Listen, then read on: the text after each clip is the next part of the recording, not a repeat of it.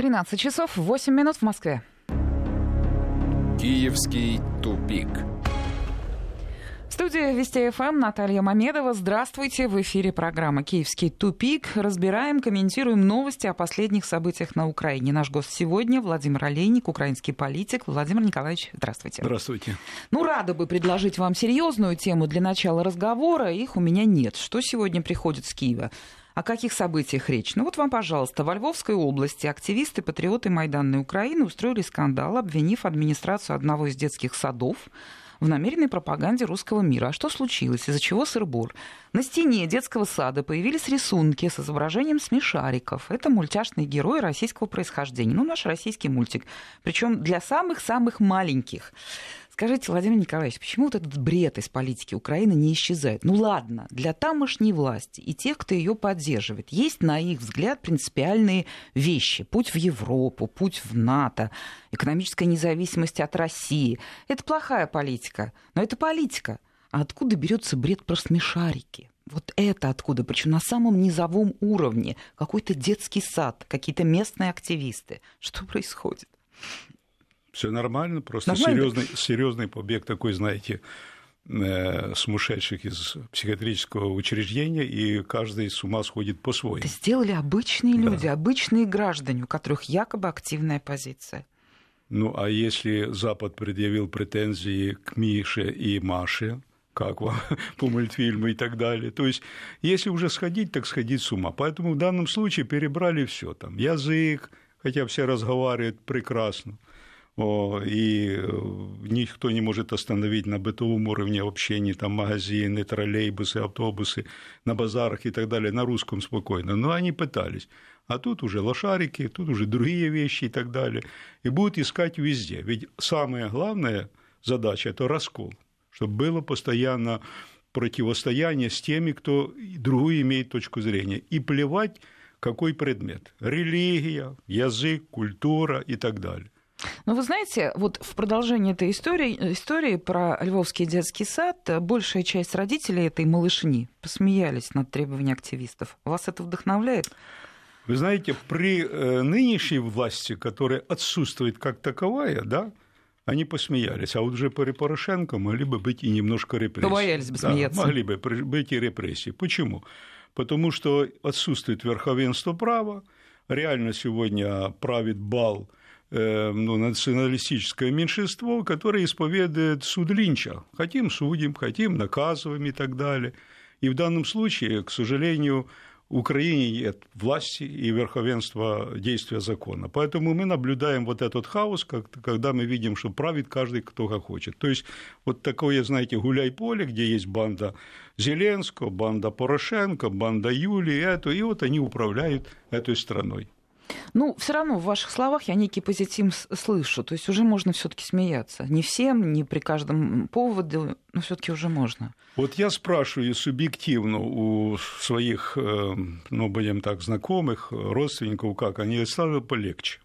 Угу. Но нелегко. Почему? Потому что глобально та же самая политика проводится и Зеленским. Это, например, в НАТО. Я спрашиваю, а зачем нам НАТО? Нам нейтральный-то статус нужен сегодня – как бы дальше, посоветуемся с народом давайте, да? Нет, давайте в НАТО. А ты в людей спрашивал, зачем ты раскол вносишь в общество? Если бы еще раз говорю, по этому вопросу было ну, подавляющее большинство, например, 80%, да, а так 50 на 50 условно, да, там 46 и против 38, но территориально компактно проживающие. Это же не просто, знаете, так все по всей территории, а это означает, что ты какую-то территорию просто сознательно отрываешь от той другой части. Так зачем ты это делаешь? Это не политика мира.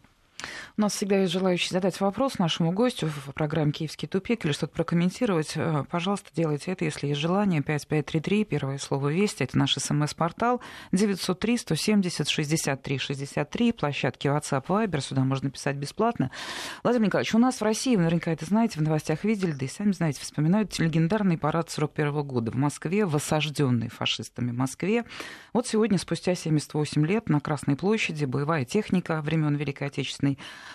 тоже парад исторический, театрализованный. Но это дань памяти, уважения к поколению, выигравшему страшную войну, отстоявшему страну. И там вот среди знамен и стяги Украинского фронта. Никто здесь в России, вот ответственно говорю, и не думает забывать, а уж тем более переписывать страницы общего прошлого, ту огромную цену, которую мы все вот вместе заплатили. И вот на этом фоне, знаете, как-то горько узнавать про то, что в Киеве вчера не заметили День освобождения от фашистов, что чуть ранее в Одессе а, расправились с барельефом маршалу Жукову, маршалу Победы, что в Ивано-Франковской области открыли мемориальную доску. Сейчас зачитаю украинскому националисту гауптштурмфюреру да. дивизии СС «Галичина» Дмитрию Полиеву. Владимир Николаевич, ну вот вы опытный человек, у вас большой опыт в украинской политике, да? Вот это современное украинское общество, оно уже полностью сменило матрицу. Все, выросла, заняла общественное пространство поколения, которое училось совсем по другим учебникам истории? Ну, в целом об обществе нельзя говорить. Вот это ну, вот да, это знаете, вот малая вот часть вот агрессивная, витает, да? это правда. Очень большое количество так называемых болот. То есть те, которые наблюдают, но ничего не делают. Ну и есть те, которые оказывают сопротивление. Им тяжело, это надо признать, тяжело. Они в условиях оккупации работают. Оккупации, страна Украина под оккупацией находится гуляют, как хотят нацики. Но вот мы вспомнили вот эту годовщину и парад. Э, он же был э, посвящен э, годовщине революции, да? Ну, 7 я беру параллели, да. беру параллели, очень интересно. Да, вы поймали недавно, вот что я хочу, параллель. Да, да, недавно смотрел парад и празднование 70-летия образования Китайской Народной Республики я в шоке. Не от масштабности только, да, О, и достижений самого Китая за этот период. Впереди портрет Мао Цзэдуна, большущий портрет Мао Цзэдуна. Думаю, подождите, я знаю прекрасную историю. Вот так берите, Мао Цзэдун равняется Сталин по методам управления, в экономике, в политике, репрессиям. -то. А почему? А потому что мудрый Китай не плюет свое прошлое. Он говорит, мы помним это прошлое. Оно неоднозначное. Мы его не можем оценить только и нарисовав одной краской эту картину. Но мы будем, думаем о будущем. Плюнув в прошлое, прошлое плюнет в будущее. И вот эти люди, которые ничего не сделали, они пытаются критиковать, подвергать ревизии и так далее. Ребята, только советский воин дарил вам вот эту жизнь и так далее. То, что вы сегодня имеете, вы ничего не сделали положительного. То, что советская власть отстроила, вы его не можете сегодня даже продать. А, а вот то, насчет вы... продать мы поговорим да. не, сегодня не, в программе. Знаете, вот уже сколько, они могут продать все, понимаете, не могут продать. Поэтому берутся за землю, за все остальное. О, опять же, им не принадлежащее. Так вот, вопрос борьбы с памятью. Это вопрос как раз борьбы с понимаете, даже с теми людьми, которые по-другому смотрят на эту историю. Я, например, ну, понимаю, кому-то нравится Бендера, мне нет, но он уничтожает мои символы веры, мои символы, так сказать, связанные с этими событиями, для того, чтобы уничтожить, по сути, меня. А для того, чтобы, уничтожив память, потом с чистого листа сказать, а вы знаете, они были правы. Кто? Немцы, фашисты. А я вам скажу больше – я был возмущен, когда э, в Киевской области есть такой городок небольшой Ворзель. Я вижу фотографии, там э, воздают должное тем, кто погиб во время освобождения и так далее. Это свежие события, три дня. И стоит в немецкой форме, в почетном карауле э, солдат Верхмахта, может быть, и даже СС, я не знаю, но Верхмахта. Я, я в шоке. Понимаете, это несовместимые вещи, ребята. Вы что делаете? А почему, по-вашему, Владимир Николаевич... Если бы те, кто воевал просто знали, ну, что мы да, будем говорить, это... они бы, вы знаете, они, я не знаю, что они сделали. Скажите, Владимир Николаевич, почему одесситы так отреагировали на то, что расправились с маршалом Жуковым? Ну, в конце концов, Жуков – это даже не представитель, так сказать, сталинизма. Это маршал Победы. Но это, если хотите, современный Кутузов. Почему, э, ну, как-то, ну, был там небольшое возмущение. Но, в общем, отдали Жукова националистам. Почему?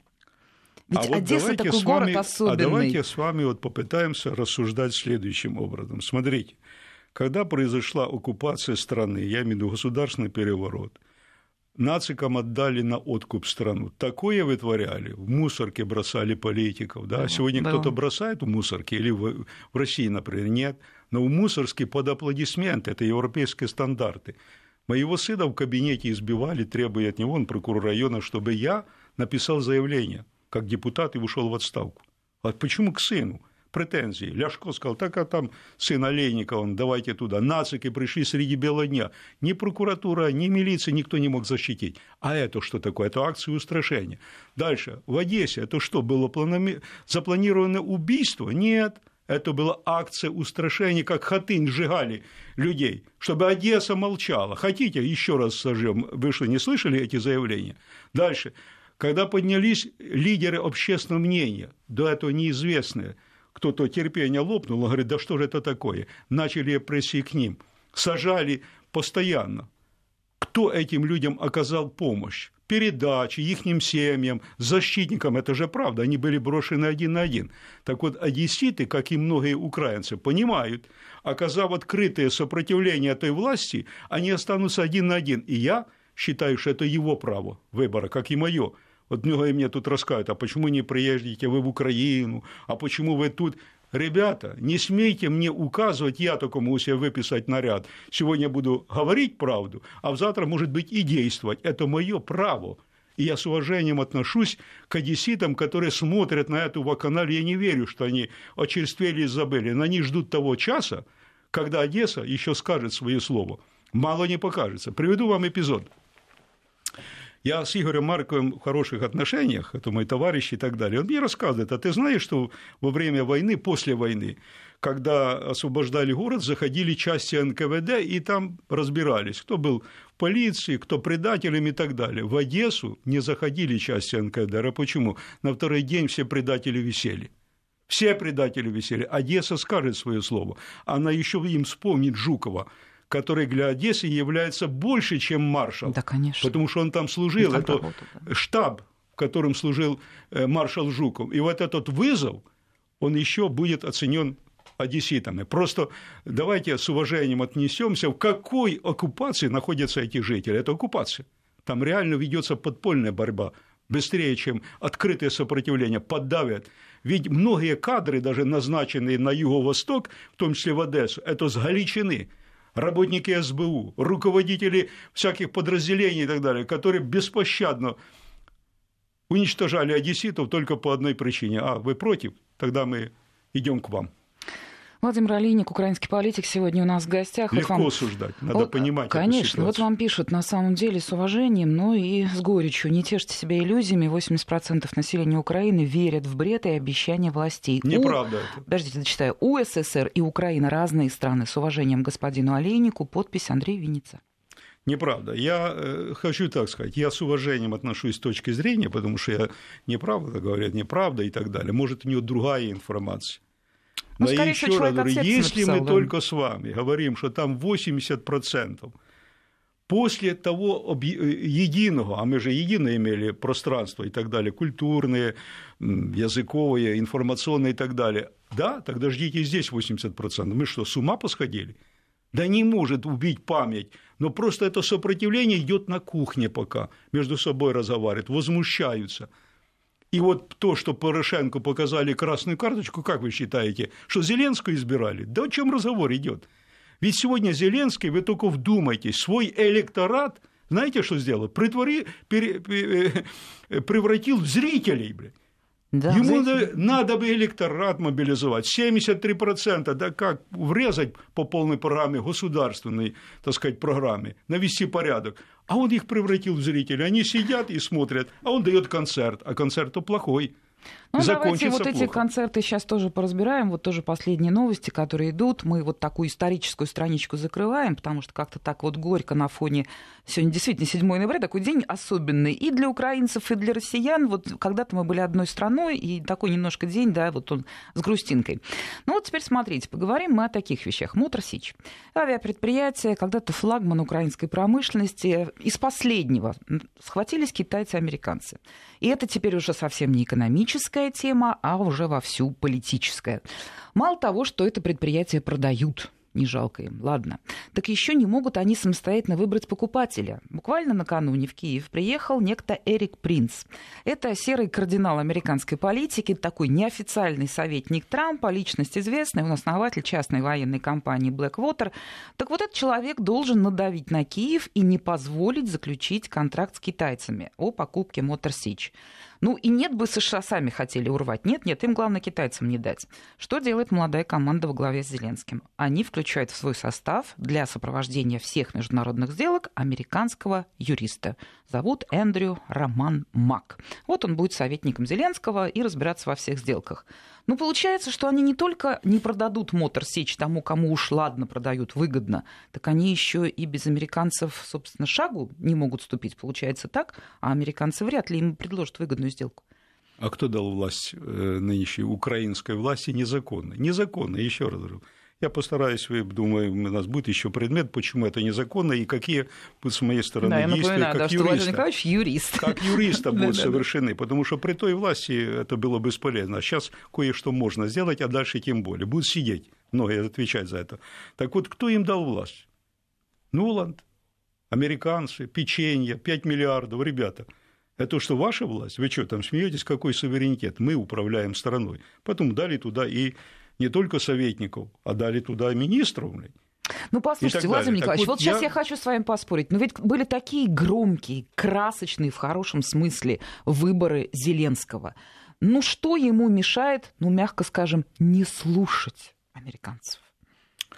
Скажите, пожалуйста, если вы кому-то должны денег, а Это вас, Порошенко вот должен. Зеленский новый человек пришел. Он все время говорил, я независимый, а, я ничей. А Международный валютный фонд это как-то не волнует. Знаете, э, дела индейцев шерифа не волнует. Так вот, когда Международный валютный фонд говорит, ребятки, денежки хотите? Конечно, хотим, без них не можем прожить. Нам нужен кредит. А 40%, 37% с бюджета верните нам в этом следующем году. Слушайте, вы банкроты. И как вы думаете, кто будет говорить так самостоятельно, мы имеем право, пожалуйста, только деньги верните. А когда вы еще просите, вообще проблема. Поэтому в данном случае когда мы говорим о том, что его избрали, то он должен сказать, стоп, мы должны заработать деньги, стать самостоятельными, экономически, политически, и тогда мы будем уже иметь свой голос, право голоса, станем субъектом, а не объектом. Для этого надо посмотреть, где можем заработать. На рынках Европы нет, нам ограничили все. На рынках Америки тоже Трамп говорит, все, какие там украинцы, китайцы, все остальные выдавить, я должен все продавать, а не вы у меня э, продавать, я вас должен, э, так сказать, продавать продавать. Россия еще осталась. Транзит сохранить 3 не, миллиарда. Ну это, ну это враг. Ну зачем? России нет. Так, России нет. Тогда враг, все. Тогда подчиняйтесь указаниям из нее. И когда я прочитал, что у него будет новый юрист, так сказать, uh-huh. э, советником, я сразу нет, содержание не прочитал, только думаю, ну неужели Джулиани? Не-не, вот, вот если другой, бы Джулиани, другой, это да. было бы весело. Но я еще раз вам говорю, к сожалению, это детище не Украины, Моторсич, а Советского Союза. Это глубокая кооперация, которая в результате даже в независимой Украине развивалась в кооперации, потому что двигатели нужны были кому? России, тем республикам, которые использовали вертолеты и самолеты еще советского производства. Так вот, сегодня ни себе, ни людям не могут поставлять на рынке, да, Китай готов купить не дают. А теперь еще враг будет Китай. И давайте перечислять. Враг Америка уже. Америка сказала, Украина для нас это вообще, ну, ну Трамп не любит, да, да? почему-то вот Украина. Европейцы просто, особенно Макрон и Меркель после заявления Зеленского, и плюс вот этой политики коррупционной и нереализации минских соглашений тоже. Венгрия – враг, Польша – враг рано или поздно, Китай – враг – с Китаем можно, но Китай сказать, после таких сделок, где уже оплачены даже были взятки. Взятки были оплачены, потому что надо было согласовать с властью продажу, а тут стоп. Потому что какому-то дяде за океана невыгодно, а Украине выгодно? Выгодно. А вот так, положа руку на сердце, в той ситуации, в какой оказалась Украина, сейчас, может быть, действительно уже выгодно продать Моторсич? А кто ему даст? Вот приедут, а, сказали нет, и все. Вот хотите, вот они как навязывают? Вы хотите кредит, хорошо. Землю продать, то, то, то, китайцам не продавать моторсич. Тогда кредит. Они же держат, кредит не дают. Держат, и все. А получается, и навязывают что кроме, им условия. кроме китайцев-то желающих особо-то нет покупателей? Да и Россия приобрела бы и так далее. Но на Россию не пускает, на этот рынок и прочее. А Америке не нужны, потому что там двигатели другие, Сикорского. Ну, это да Зачем им?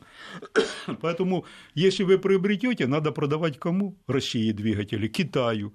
Китай заинтересован, потому что это супер хорошая технология.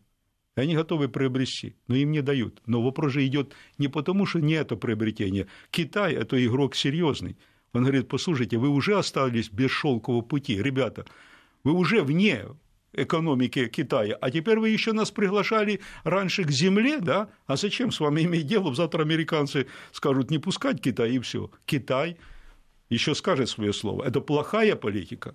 Это политика в интересах чужого государства, а не Украины. Вот тут нам пишут, ну не из Одессы, правда, о чем вы говорите, в Одессе 80% населения это понаехавшие галичане. Ну это я так, ремарка, потому что угу. спикеру всегда любопытно, так сказать, какова обратная связь. Много других вопросов, мы к ним вернемся. У нас буквально через 30 секунд э, выпуск новостей и реклама. Это «Киевский тупик», очередной выпуск программы. С нами украинский политик Владимир Олейник. Мы, конечно, поговорим и о новостях скандального толка. Несколько, ну, не знаю, полминуты, может, уделим господину Лешко, который подрался в киевском аэропорту Борисполь с представителем э, президента Украины в кабинете министром Андреем Герусом. Красиво ведут себя украинские политики на потеху всему миру. Ну и, конечно, у нас впереди и поговорим о мэрии Киева и о ликвидации третьих государственных предприятий Украины. А это вопрос серьезный. Киевский тупик. Продолжаем программу, продолжаем разговор. Напомню, наш гость и э, спикер сегодня украинский политик Владимир Олейник. Владимир Николаевич, может, вы и не знаете деталей вот этой неприглядной истории. Лидер радикальной партии Олег Лешко подрался в киевском аэропорту Борисполь с представителем президента Украины в Кабмине Андреем Герусом. Если вы думаете, что они там что-то не поделили, то нет. Он туда специально приехал, чтобы предъявить Герусу претензии в связи с возобновлением импорта электроэнергии из России. Во как. А, мы еще узнаем в следующем часе. В эфире выйдет наш корреспондент на Украине Владимир Синельников, расскажет, что там было, а вообще есть ли хоть какое-то разбирательство полицейское. Но сам факт, почему Лешко так позволяет себя вести? Он же теперь даже не депутат. Это постановочный. Да факт. что вы. Да, а как же. Ну, Ему, вы заметили, смотрите, вот такие патриоты большие, как Тягный Бог, да, особенно там Порубей, Ляшку, они же с экранов не слазили. Мы каждый день их слышали. Их же время прошло. И что-то... Как это прошло? Ну, как новая же... команда. Не, подожди, патриотизм же не может пройти. А, они а, как-то они... присели. А почему? А их сидеть, им уже давно надо было бы при нормальной власти сидеть в тюрьме и давать показания. Они как-то раз и присели. А теперь они видят, эта власть слабая, надо выходить с этой тени и так далее. И вот он вышел, начал претензии предъявлять. Разве Герус э, принимает решение? Правительство, ты к Гончаруку зайди. Помните, как он заходил к этому, э, э, к премьеру Гройсману? Гройсман. Заходил на заседание, прорывайся туда, к правительству. Они же приняли решение о том, чтобы приобретать, так сказать, электроэнергию в России и так далее. Ты к чему? К чиновнику. Но ему нужен вот это же опять, так сказать, чтобы люди видели, что он проводит какую-то борьбу. Это все от лукавого. Ну, он вот был так активен Я во хочу время... сказать, что люди должны помнить, что если только к вам приходят, говорят, все отдам ради вас, и еще называют э, партию «Слуга народа». Ну как-то, вы приходишь к избирателю, я ваш слуга. Я понял, после этого будет уже партия рабы народа, да, это вообще народ будет доволен, ну как-то наш раб тут работает и так далее. Это форма воровства, это мошенничество. Я никогда не назову, что я слуга народа. Я депутат, который избрал народ. У меня своя ответственность. А что это так? Это только жулики так делают. Слуга народа, я все отдам, а потом смотришь, слуги живут лучше, чем хозяева. И бывает же такое в истории, да, что когда слуги не только живут лучше, да еще и убивают хозяев. Вот сегодня происходит это все издевательство над украинским народом. Ну, Давайте справедливости ради, я вот немножко иронизировала, а нет, вот только что пришла новость, полиция киевской власти открыла уголовное производство по факту драки между вот Лешко ну, и Герусом. нет, в принципе, основания есть, поэтому открыли, да, и Ляшко надо уже привлекать. Они там создают общий проект, это Порошенко, ну, там и Ренат Ахметов где-то рядом, и Юлия Тимошенко, они создают единый проект для того, чтобы оказать сопротивление нынешней власти. Почему? Потому что опять хочется корыту ресурсом. Для Реваншисты современные. Да нет, я вам скажу, вопрос идет не в реванше, в реванше политическом. Ведь сегодня точка зрения определяет место сидения. Вот он видит, что неприбыльно быть не депутатом и не в политике, значит, опять прорываться надо к этому бюджетному корыту. Все. Э, очень многие наши слушатели, ну, как бы так вот, зарядившись, что ли, вот эмоции ваши по поводу Одессы, мы с вами говорили, по поводу того, какие новости сегодня на Украине, когда в России вспоминают 41 год и тот, тот парад. Вот пишут, Извините тогда, Владимир Николаевич, а почему в таком случае за партию Медведчука проголосовал на выборах только 10% украинцев? Вот, собственно, и вся объективная картина мнений граждан Украины. С уважением, Андрей. Ну, давайте так. Если там еще вопрос. один будет Кива, этот процент еще ниже будет. Я, например, им скажу, я критически отношусь к Киеве. Я критически, он не покаялся, он не признал свою вину. Это опять же идет игра. Это. Ну, сама идея. Я, например, никогда не буду голосовать за э, партию, в которой, например, находится э, бывший глава администрации, э, господи, быстро, быстро хотел вспомнить, ну, э. подождите, я вот вас даже сейчас немножечко переключу. Вы же говорите о персоналиях. Да, наверное, там в украинской политике есть свои фамилии, у которых шлейф негативный, позитивный, нейтральный, неважно, это эмоции. Но сама идея на выборах, в конце концов... Скажите, пожалуйста, а кто является носителем этой идеи? Вот когда вы говорите «мы за мир», да, а я спрашиваю, а кто носитель этой идеи? И смотрю, а там Тягнебок, я говорю, нет, я не верю. Нет, это... нет, ну, Тягнебок, конечно. Нет, вы поняли? То есть носители идеи, кто там? Вот кто носитель идеи, я тогда буду и спрашивать. Если я верю в этого человека, тогда я скажу, да, он способен выполнить то, что взял обещание. Поэтому еще да, раз говорю, там есть несколько да. много персоналей, угу. которые ну, не вызвали никогда. Вот, например, в госперевороте ведь реально причастны те, которые там находятся в партии, да? Ну ладно, это был комментарий Поэтому от слушателя. Это выбор, выбор был э, украинцев, потому что более качественно надо готовить политиков к этой работе, чтобы люди поверили. Там да, есть очень не... хорошие люди, я здесь, их уважаю. Здесь не поспоришь, хорошо да. отношусь к ним.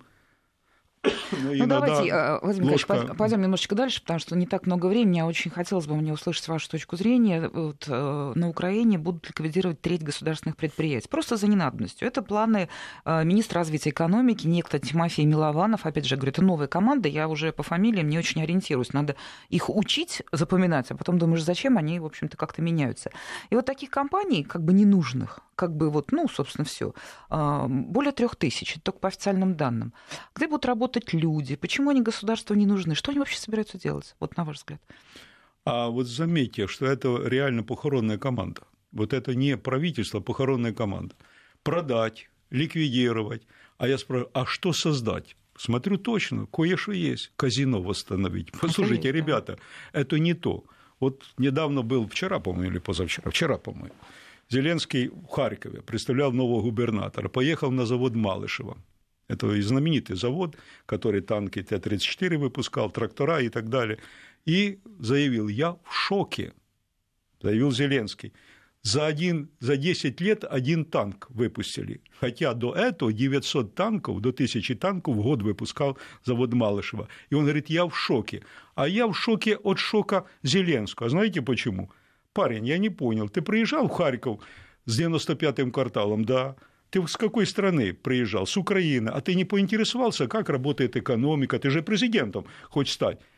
Ты должен приблизительно был знать, в каком состоянии экономика. Малышева завод не работает. И ты должен не в шоке быть, а в теме и начинать что-то делать для того, чтобы восстанавливать экономику. Они все закрыть, продать на металлолом. А зачем? А потому что американцы определили стратегию развития государства. Какая? А супер аграрное государство. Зачем Малышева?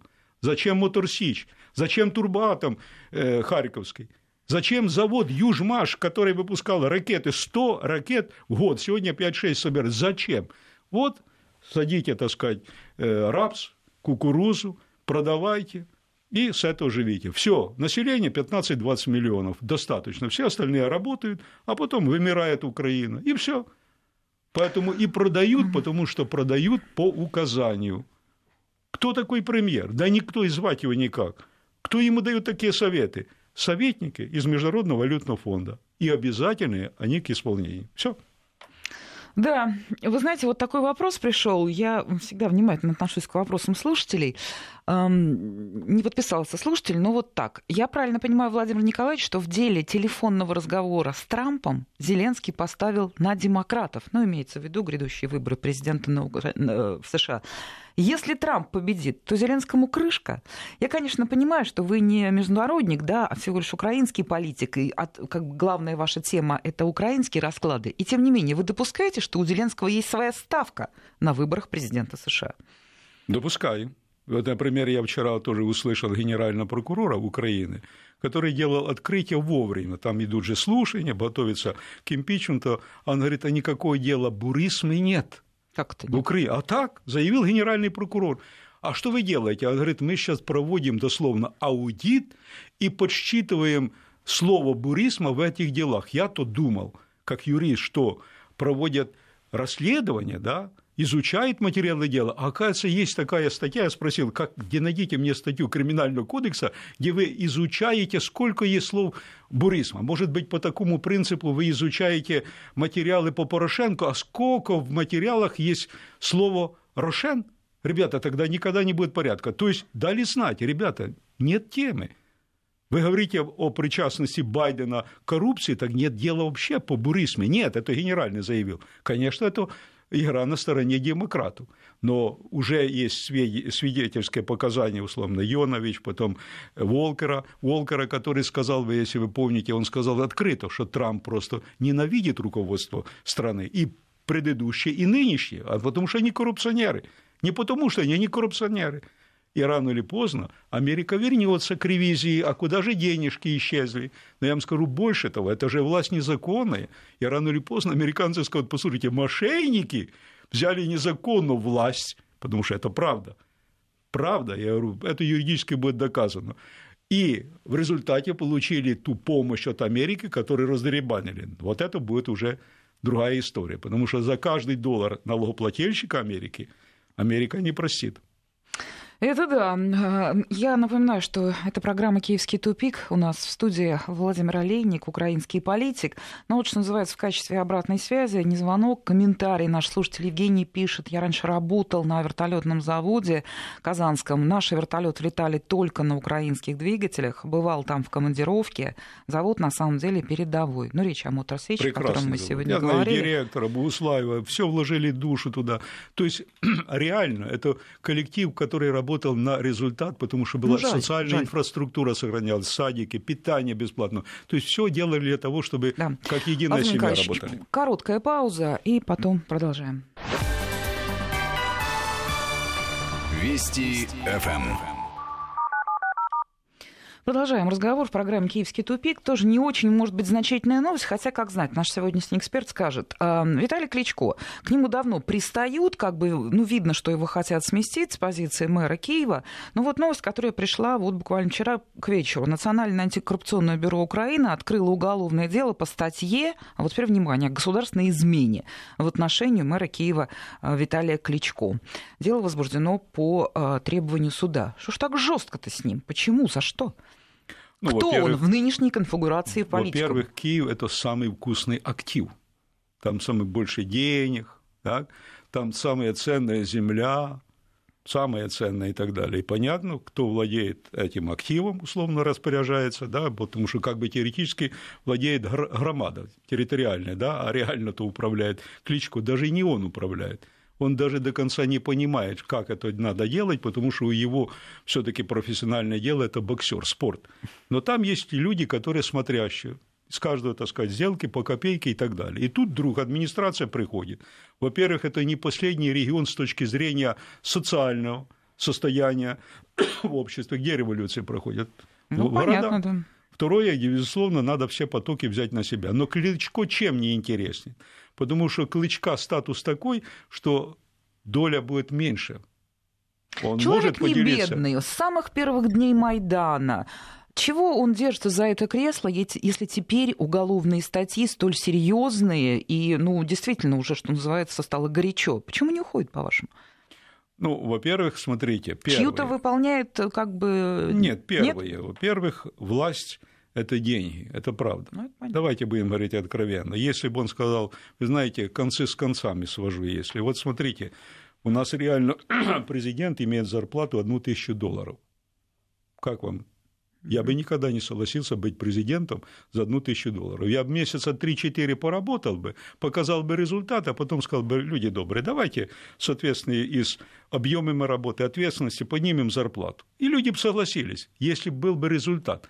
Но когда одна тысяча, он работает, я спрашиваю, ты как, своего бизнеса еще приносишь из дома – но нет же коррупции, никто же не говорит, что ну, кто-то да. приносит и так далее. То есть честнейшие люди. Поэтому в данном случае, понимая, что спорт большой, это бокс, не всю жизнь. Вот конвертировал в политику, истребанно стал, стал мэром города, почувствовал вкус денег, он серьезный вкус денег. Дальше он увидел слабую команду. А почему он должен уступать слабым? Он же тоже в спорте как бы, да, давайте поборемся. А то ему раз, измена Родины. Я не знаю фабулы, но если суд там подтвердил, что основания есть, найдут. Это не проблема. А какая перспектива, посмотрим. Посмотрим, да. Просто удивительно. Как бы вот... в этой власти не нашли измену Родины. В этой власти тоже есть проблемы. В этом выпуске программы мы уже не, не успеем обсудить. Там тоже есть уже взаимные претензии. Под занавес у нас осталось не так много времени. Владимир Николаевич, вот к вашему вниманию результаты опроса социологической группы «Рейтинг» украинцев. Они называли главные угрозы страны. Вот я лично удивилась, но они самой большой угрозой для Украины, 56% респондентов, назвали массовый выезд украинцев за рубеж вот так. То есть экономический спад, там, гривна, все, все это после. Первое – это массовый вы, э, Правильно. выезд. Вы согласны? Согласен. И вот этот безвиз, да, это форма принудительной депортации населения. Не просто поехать там. Ну, депортация это когда выгоняют. Нет, а они создают сами? условия. Послушай, я же говорю, форма. С условия создают. Работы нет, не нравится власть, пошел вон. Подождите, ведь Владимир Николаевич, вот подождите, форма... подождите, да. здесь мне важно, вот ваше мнение. Смотрите, это ведь украинцы говорят, не да. экономисты, которые владеют там цифрами, да, видят экономику в целом. Это говорят просто люди, просто граждане. Они, по идее, должны в какой-то степени радоваться, что они могут выезжать, зарабатывать, причем валюту, привозить, кормить своих, себя, ну и, извините, поддерживать украинскую экономику. Почему они это называют угрозой? Сами граждане. Это их воля. Хотите работать... Вы хороший журналист. Вы согласны уехать в Польшу и работать на поле, собирать день и ночь какие-то там яблоки и так далее? Нет. Почему? Что такое работа? Это по призванию, по душе. А у нас многие, имея специальность одну, едут туда, как рабы, работать. Это что, вы считаете нормально? Второе, бросили детей на произвол судьбы. Как это? Ребенок без отца, без матери, потому что один в России, другой в Польше. Это неправильно. То есть Дальше это все байки, вывозить... когда люди говорят, да у нас отлично, мы свободно пересекаем границу, мы едем туда-сюда, мы привозим деньги, навещаем своих на праздники. Многие если говорят, что сказали, это благо. Если бы сказали, всякий украинец, который приезжает на заработки в Польшу, Венгрию, э, Чехию и так далее, по специальности, я бы бы аплодирую. Нет, как чернорабочие, ухаживают за стариками и так далее. Но уезжают самые ну, нужные руки – это самые продуктивные силы уезжают, в том числе которые по нужны Украине. А что остаются старики и дети? И не случайно за вот эти пять лет у нас было 14 миллионов пенсионеров, сейчас 11, 3 миллиона умерло. Почему? Медицины нет. Суицид самый высокий среди пенсионеров в мусорках, вот моя супруга приехала и плачет. Я говорю, а что такое? Говорит, ну, в мусорках мы видели, что люди иногда но такого количества я не видела. Второе, молодых таких я не видела. Просто страшно. Говорит, я была в шоке, когда увидела очередь, сумасшедшую очередь в секонд-хенд. Ребята, о чем разговор идет? На свадьбу секонд-хенда. Это куда мы катимся? Это Украина, которая имела в 2013 году достаток. Не богатые были люди, но достаток. Сегодня нищета. Куда мы катимся? И еще, все тот же опрос. Группа «Рейтинг» говорит о том, что 40% а, э, респондентам сказали, что очень серьезные угрозы. Ну ладно, ухудшение здоровья нации, это действительно это видно и по новостям, и по официальной статистике. Рост преступности, деградация. Вот что еще люди куда Если говорят. нет верховенства права, тогда преступность доуправляет эту ситуацию. Вот когда вы видите там националисты, да, они что-то требуют, но они отжимают бизнес, они отжимают урожай, вот сейчас это модно вообще отжать урожай. Сегодня такие банды созданы в правоохранительных органах, все крышуется и так далее. Власти нет, потому что, смотрите, тот же Баканов, глава службы безопасности, а его там никто не уважает, у него нет авторитета, должен быть еще авторитет. Значит, этот человек должен быть или из системы, да, но правильный, государственный, или человек, который быстро может разобраться. А он молодой пришел, а правят те, которые занимались контрабандой, наркотиками и так далее. Министр обороны ни одного дела не служил, ни одного дня не служил в армии. С него смеются там, его не, ему не подчиняются. То есть ты министр, да, но фактического авторитета нет. В прокуратуре это ужас один – Аваков – это же отдельная история. Он говорит, слушай, это я не да, первый, но даже, не второй историк. Даже сейчас истории. не начинайте эту историю. Вам ничего не говорит об этом? Да, Нет да. власти, вы понимаете? И сам Зеленский, его ближайший Богдан говорит, ребята, он нервничает, он читает и так далее, все он не, психологически неустойчив, он не понимает, что происходит. Ну, давайте мы на этом поставим запятую. Это был очередной выпуск запятую. программы «Киевский Точку тупик». Да. Владимир Олейник был с нами. Спасибо. «Киевский тупик».